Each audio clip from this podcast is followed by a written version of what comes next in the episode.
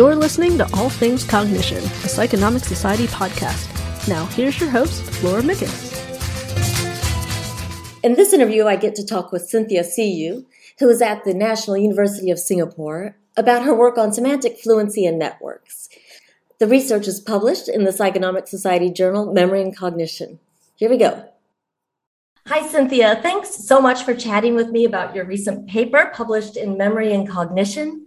It's really nice to meet you and hear all about this research. Hi, Laura. Thanks for having me. Looking forward to the chat. Great.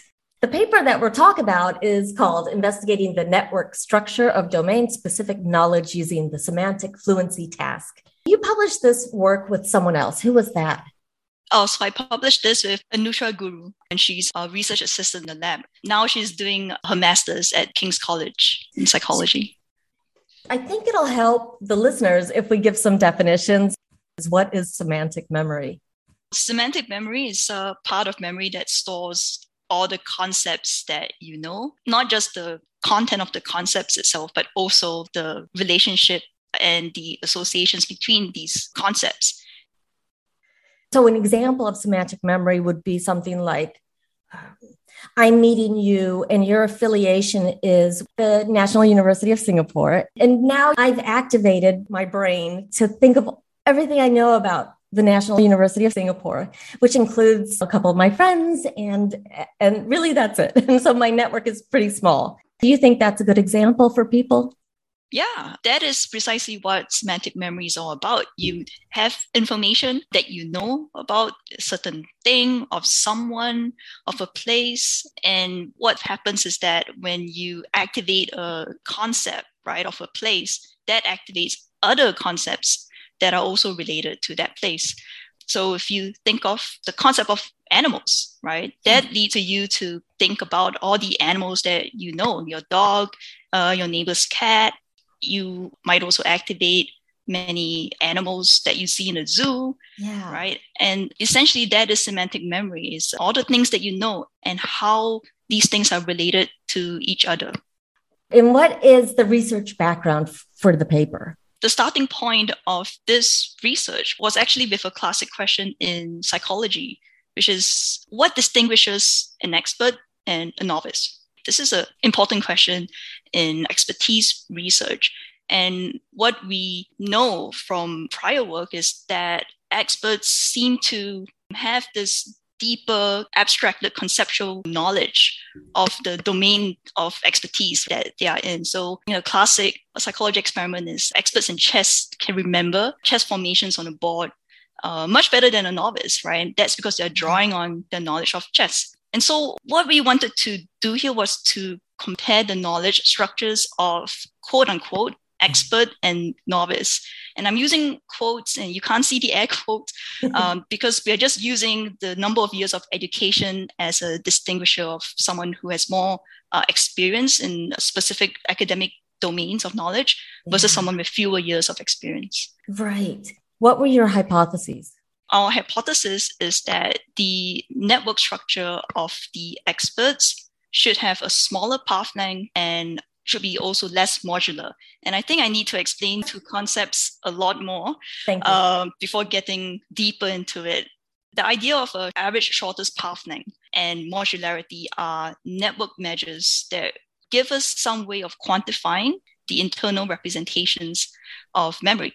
Let's start with the shortest path. The average shortest path length is the number of steps it takes you to travel from one node in a network to another node in a network. So a simple way of thinking about this is like in a social network. This is the six degrees of separation idea. So despite the size of the social network, you really only need a few steps to get from one place to another place. And so if a network has a, shorter path length, that indicates more efficient ways of traversing or traveling or activating different concepts in memory. The second concept is modularity.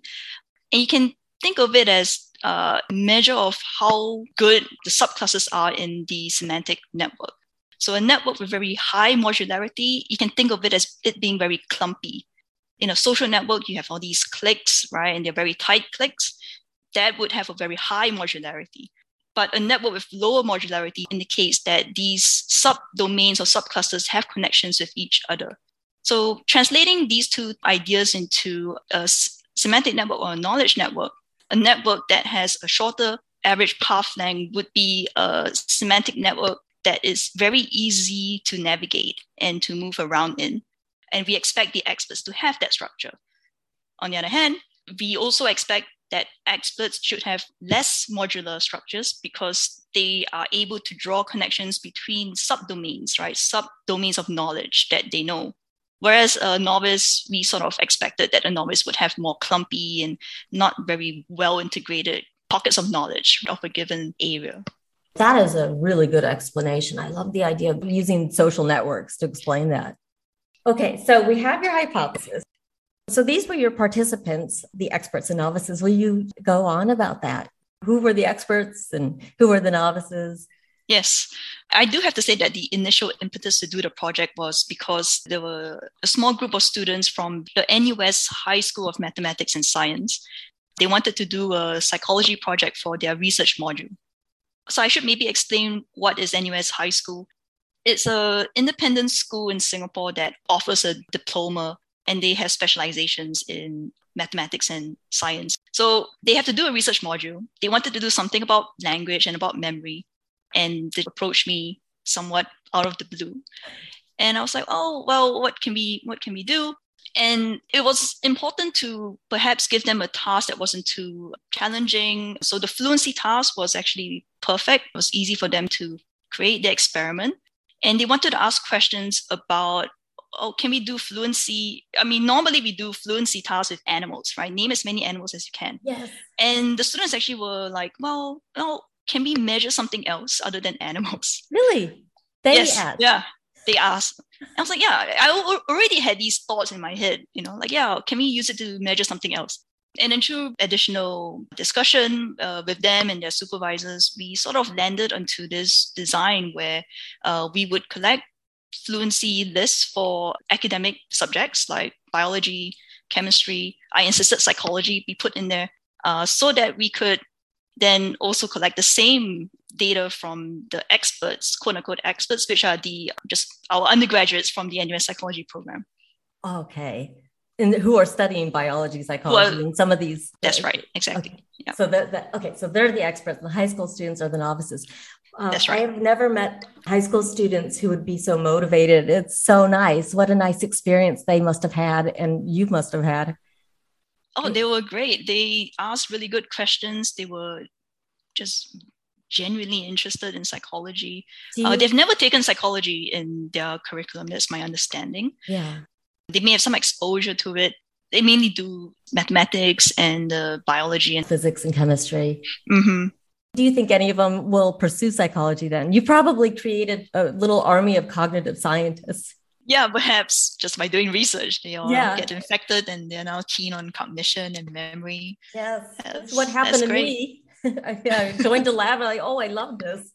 You know, it's the same for me too. I think everyone has a similar story about how they got into cognition yeah. and, and memory. I think a lot of our listeners can relate yeah. to that. Okay, back on track. You did the semantic fluency task, and usually it is exactly what you said. I'm going to give you a category and you're going to name all of the items in that category that you can think of, like animal. And then you time them and they they say all the animals cat, dog, pig, so forth. Yes, yes. Yeah. Yes. And then you did the other subjects. It's a little different because you did it, you had to do it online, of course, because the pandemic. So people were typing instead of uh, That's right. Verbally. Yes. Mm-hmm. Yeah. So we would flash the semantic category. So if it's animals, it's animals. If it's uh, chemistry, it's chemistry. Uh, and they just have to type out as many items or concepts are related to, let's say, chemistry. We made an application that would make the typed responses when they hit enter disappear from the screen so that it doesn't stay on the screen and affects the next responses. Right. Uh, so that tries to mimic the original way that the fluency task is normally done, which is for people to just produce the words or produce the concepts out loud. Right. And you also maybe want to look at errors. And so you won't be able to look at repeat words. If it's still on the screen, they might not repeat the word again. Mm-hmm. So, yeah, yes. that's. Uh, Although we found very few errors in our, uh, it seems like they all understood the task and wow. maybe maybe they're all really young and all keen and excited to do well. Excited and they, yes. So yeah, we had very few errors. The data was actually quite good. What did you find in terms of the behavioral data? What we found is that the expert group tended to produce more responses to all of the keywords that were presented to them as compared to the uh, novice group. Okay, so it didn't matter whether they were animals. You also had the category fruits. It didn't matter if they were fruits and animals or the subject. Across the board, they produced more yeah. responses. Okay. I love figure one. Visualizations of semantic fluency networks. I'll put it on the website so that people listening can look at it. They should also read your paper, of course. Will you tell us about what you found? We have a list of fluency responses, and we need to estimate a semantic network from those fluency responses. So it's somewhat technical in nature, and there were four different network estimation methods. Yeah. But the general idea there is what is the network structure that is most likely to give you the observed fluency responses that you see?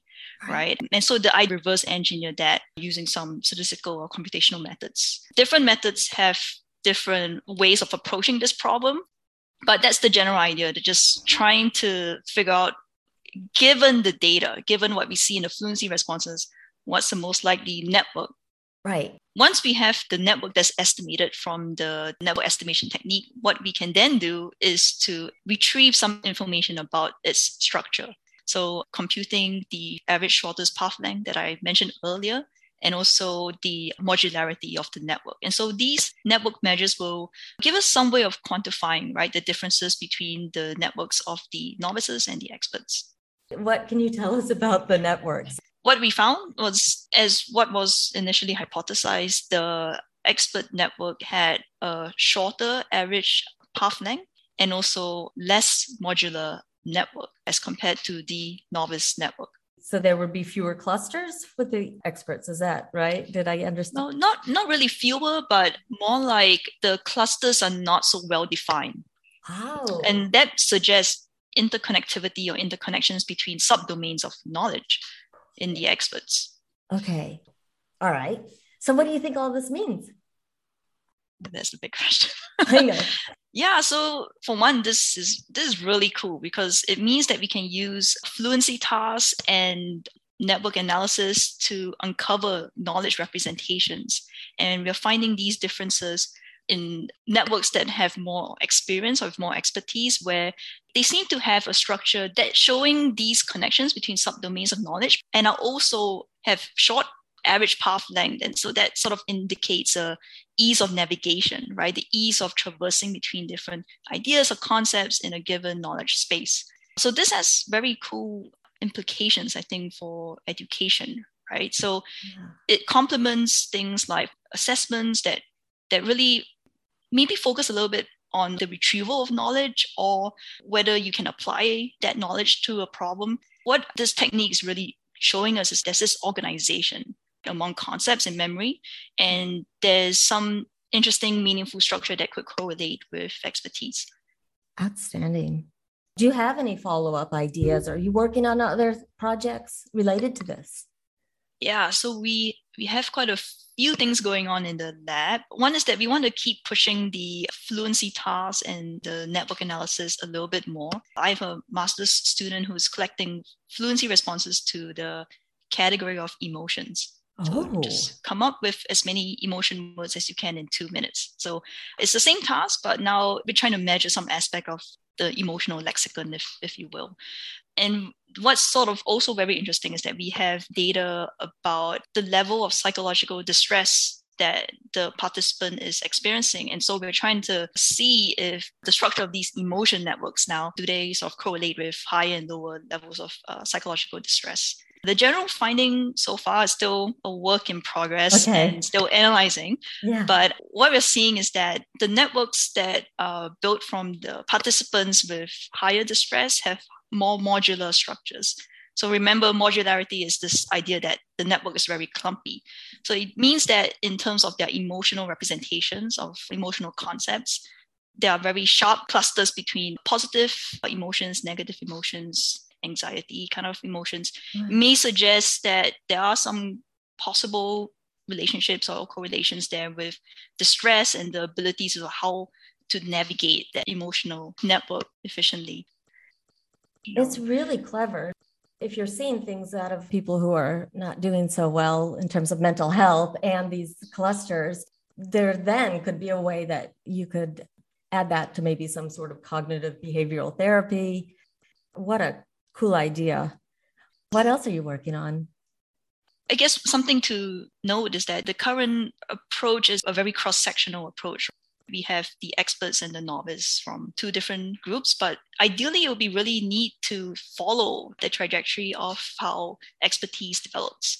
That means collecting data on a group of participants who are going through the educational system and then giving them fluency lists along the way and then tracking their development.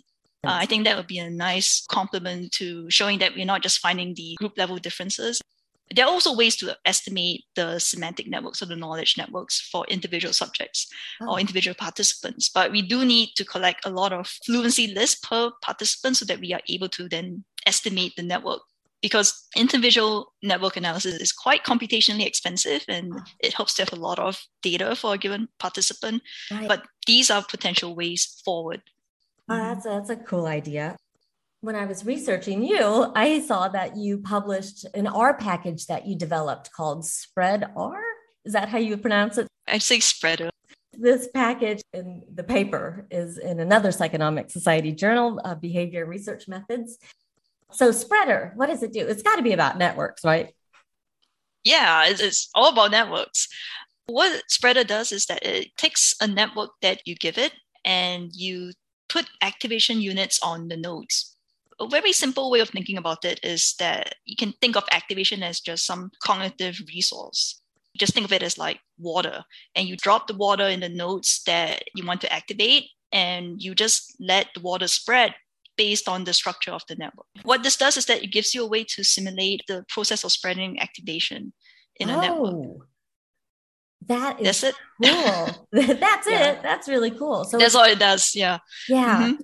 So that's a tool for anyone who is interested in simulating network data. Spreading activation in the network. Yeah. So it can be any network that you're interested in. If you're interested in language networks or semantic networks, then you would basically load the network that you're interested in and decide where to put the activation on which nodes and then let the activation spread for a certain number of time steps and you get information about the activation level of all the nodes in the network. And so what you can do is you can then maybe correlate that with some behavioral data that you have. Yep. So anyone who's interested in spreading activation analyses would use it. Have you got a lot of users? Well, I think a lot of people are downloading it. Whether people are actually using it, I've seen a few publications that have used Spreader in some Great. in some ways, basically trying to relate how activation spreads to priming, semantic priming. Oh. So hopefully more people will use it to yeah. ask questions about how the structure of the network affects various kinds of processes. Right.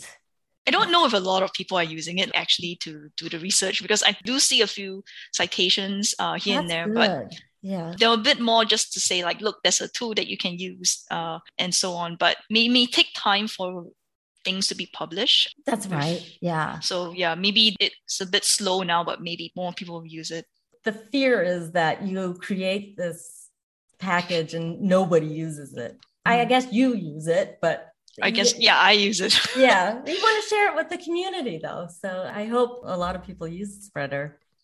I think I asked everything that I wanted to.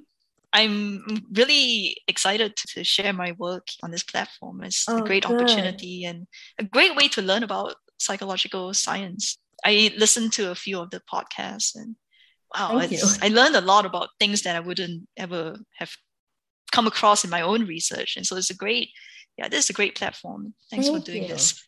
Oh, yeah. thank you so much. I always feel very selfish because I love doing it for the same reason. So thank you so much for talking about your research. Well, Laura, thanks for having me and talk to you next time. Thank you for listening to All Things Cognition, a Psychonomic Society podcast. If you like this episode, please consider following the podcast and leaving us a review. Reviews help us grow our audience so that we can reach more people with the latest research about cognition and the psychological sciences. By the way, we run a blog too. You can find it online at featuredcontent.psychonomic.org. New articles are published regularly covering the latest research from all seven of our scientific journals. We'll catch you next time on All Things Cognition.